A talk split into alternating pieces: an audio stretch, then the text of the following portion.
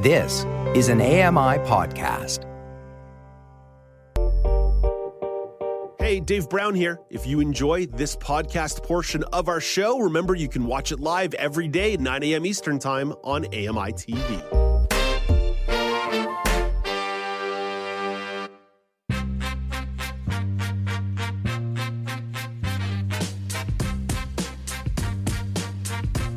Welcome back. It's Now with Dave Brown on AMI TV. Companies are always trying to pluck your heartstrings to make you spend your money, and they love trying to get you to relive cherished memories. And they make some profit. That, that's why they do it. Here are a couple of examples of using nostalgia as a marketing ploy. You, I'm sure, have come across this McDonald's ad that is just loaded with pop culture references to the brand. I mean, there's stuff from Seinfeld, there's stuff from the movie Clerks. It's like non stop. I want to say there's like 30 references or 40 references in a 30 second commercial. It, it, it's fantastic. It is so fantastic sort of speaking about where McDonald's lives in the cultural zeitgeist. Mountain Dew just created a YouTube episode hosted by the late Bob Ross of uh, painting fame, I suppose. And of course, the Barbie movie. Oh man, did it ever re energize the sale of uh, Barbie dolls. So, what are some of the mechanics of this tactic and, and why is it so effective? Kevin Shaw has some thoughts. Kevin is the host of Mind Your Own Business. Hey, good morning, Kevin. Morning, Dave.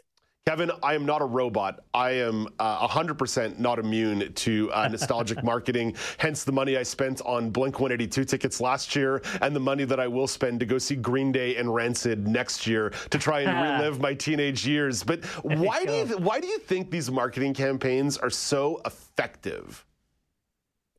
Well, I, I, I, you're, I think you hit the nail on the head in your intro. Um, these companies want to tug at your heartstrings. We we tend to be nostalgic for uh, that time between I would say 12 and about 18 or so.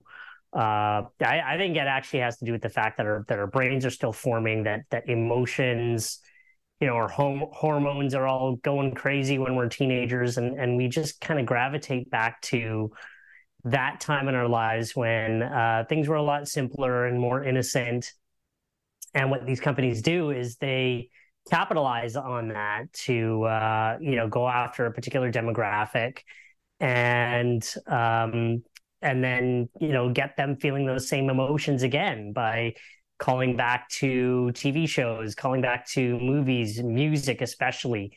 Uh, you know that was there in their formative years there's comfort in familiarity. There's this great meme going around that sort of uh, chronicles the life of someone and their love of music. And it starts with this radio station is playing my favorite song. This bar is playing my favorite song. This restaurant is playing my favorite song this grocery store is playing my favorite song. And and that's and and that's I kind of think exactly what you're saying right? That we end up establishing these connections of familiarity that forever will link us to something like that. And it's actually quite easy to pluck that string. You'd be surprised how much science there is that goes into nostalgia marketing. Um, I mean, they they not only look at look at age, but they look at um, you know cultural influences. They look at spending power. Um, you know, they they look at at where you are sort of on the on the income ladder. I mean, that's why a lot of these stores and restaurants and bars and stuff are using the, that throwback music. It's to basically to get you to to spend money. Mm-hmm, mm-hmm. And and listen, you, you, the fact is that, that, you talk about spending power and the aging of a demographic. That's mm-hmm. that's why Dr. Dre played the Super Bowl halftime show a couple of years ago because oh, oh because, for sure because because now people who are in their late 30s and early 40s, those are the spending power demographics. So the Super Bowl halftime show, which is a giant commercial for Pepsi, is going to try and appeal to them. Yeah. Oh, of course. Uh, what about the flip side, though, Kevin? Because sometimes there's a little bit of crassness to trying to utilize nostalgia. Even though there is that secret sauce, there is a little bit of science. What's the flip side when maybe this uh, kind of misses the mark and sinks to the bottom? well, you know, we all know about the cases where uh, a company will try to invoke nostalgia and uh, maybe dig up a, you know, a, a long forgotten celebrity, a long forgotten musical icon, movie star, and something comes out and they've had a checkered past uh, that comes out. Of course, it wasn't there when when we were all younger and and you know listen to their music or whatever. But something comes out of the closet, and you know it's a it's a skeleton, and all of a sudden that nostalgic campaign uh, scandal, and can really backfire really quickly on uh, on brands. Yeah, sometimes you dig up that old celebrity, and it turns out that old celebrity has uh, some some ideas that are uh, at least perceived as radical, or a history that uh, that you maybe you haven't considered. I think uh, Dr. Dre probably has a skeleton or two in his closet that uh, did not get explored too widely before uh, before that halftime show. Kevin, I, I, will say this as someone who's turning 40 this week. Like I'm turning 40 on Friday. These are nostalgic Congratulations. Thank you, thank you. Happy the, birthday. Uh, thank, I appreciate it. That was not me uh, fishing for happy birthday. It was me, uh, of course, sort of setting up this thought. When I think about maybe the uh, backlash or the downside of nostalgia marketing, mm-hmm. Oh man, like there is the risk of maybe making your people feel a little bit too old, right? You might not actually be capturing that feeling of youth. You might be making them feel a little bit forlorn for the feeling of youth. Yeah, uh, so there's that, and uh, you know, I definitely think that the, that this can backfire in the way that people might feel a little manipulated as well. Mm. Of like, hey, you knew this was big when when I was growing up, and uh, you know, I passed that phase of life, and now you're trying to you know dig dig all this stuff up again.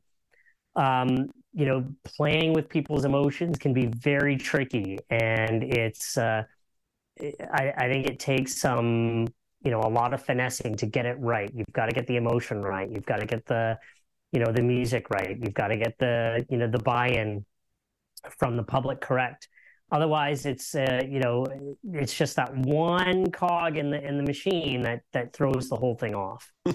Uh, Kevin, I I'm, I'm I, I know that you're someone who's, who's, who's a little more immune to these things than I are. You're smarter than I. You're, you're a little closer to that robot uh, than me. but but I feel like come on, there's got to be a nostalgia campaign that at least got you in your heart a little bit as well. Like like what's one that that, that, that jumps out to you? Um, so I I was doing some I was doing some research on this over the past couple of days, and there was a um, there's a great campaign by Spotify that uh, these uh, outdoor ads to uh, cater to their 35 to 44 uh, demographic. And there's one there's one spot, uh, and on the left side of the ad it says 1983 UB40 red red wine. And on the right side, it says 2018 UBE 40 red red wine. oh, that's good. I like. and I thought that was pretty clever. Um, there's also the big Wayne's World. Did you did, did you see the Wayne's World come back from the uh, Super Bowl yep, a few years back? Yeah. Oh man, the Super Bowl commercials are all about nostalgia. All about yes. nostalgia. Yeah, I thought that was really well done.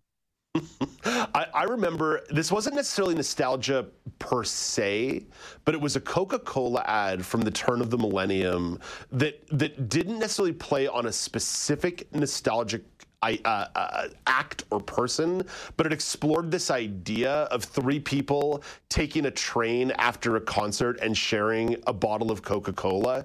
And it was just sort of about, uh, it was very like, it was a very, I feel infinite in this moment. And, and I remember uh-huh. watching the commercial as a young person being like, that's awesome. And I still think about that commercial to this day. Anytime I'm taking like the subway home from a concert or going home from a bar with my friends and like laughing and joking on the subway. And I'm like, like, yeah, those are the moments where you did feel infinite. Yeah. Yeah, well, you you probably remember Toronto's uh, World Series win back in the back in the '90s, and uh, at the end of the game, there was that Coke commercial that ran right after they they um, you know the the Jays had won the World Series, and uh, you know that that's one that will always kind of stick in my mind. The mm. um, you know the whole Coca Cola song. Oh, Coca- always the real thing. The, see, these are people who know how to make some advertisements. The people at Coca Cola, they uh, know what they're doing, no doubt about it. Hey, Kevin, thank you for this. And just before I say goodbye, new season, Mind Your Own Business, uh, dropping next Wednesday, November the 15th. Come on, man. You got to be excited about season three hitting the airwaves. Season three. Yeah. Yeah. I'm, I'm really looking forward to it. I, I think we've got a great season this year. I'm really proud of, uh, of what we've done. And uh, hey, I'm I'm looking forward to hearing some some great feedback. Right on. Well, that's Kevin Shaw. He's the host of Mind Your Own Business. Season three returns Wednesday, November the 15th, 9 p.m. Eastern Time on AMI TV or you can find episodes after they air at amiplus.ca, amiplus.ca. Coming up next, Microsoft is incorporating a virtual assistant called Copilot in its most recent update of Windows 11. Marco Pasqua, Elizabeth Moeller, and I weigh in with our thoughts on this new feature. This is Now with Dave Brown on AMI TV.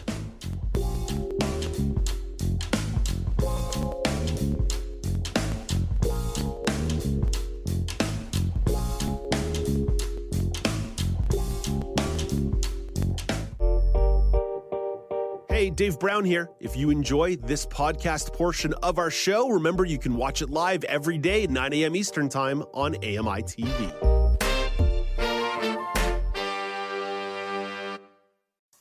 Hi, I'm Ramya Amuthan. Join me weekly for AMI Audiobook Review, the podcast that explores new titles, introduces us to famous narrators, and updates what's hot at the Center for Equitable Library Access. Download episodes of AMI Audiobook Review from your favorite podcast provider.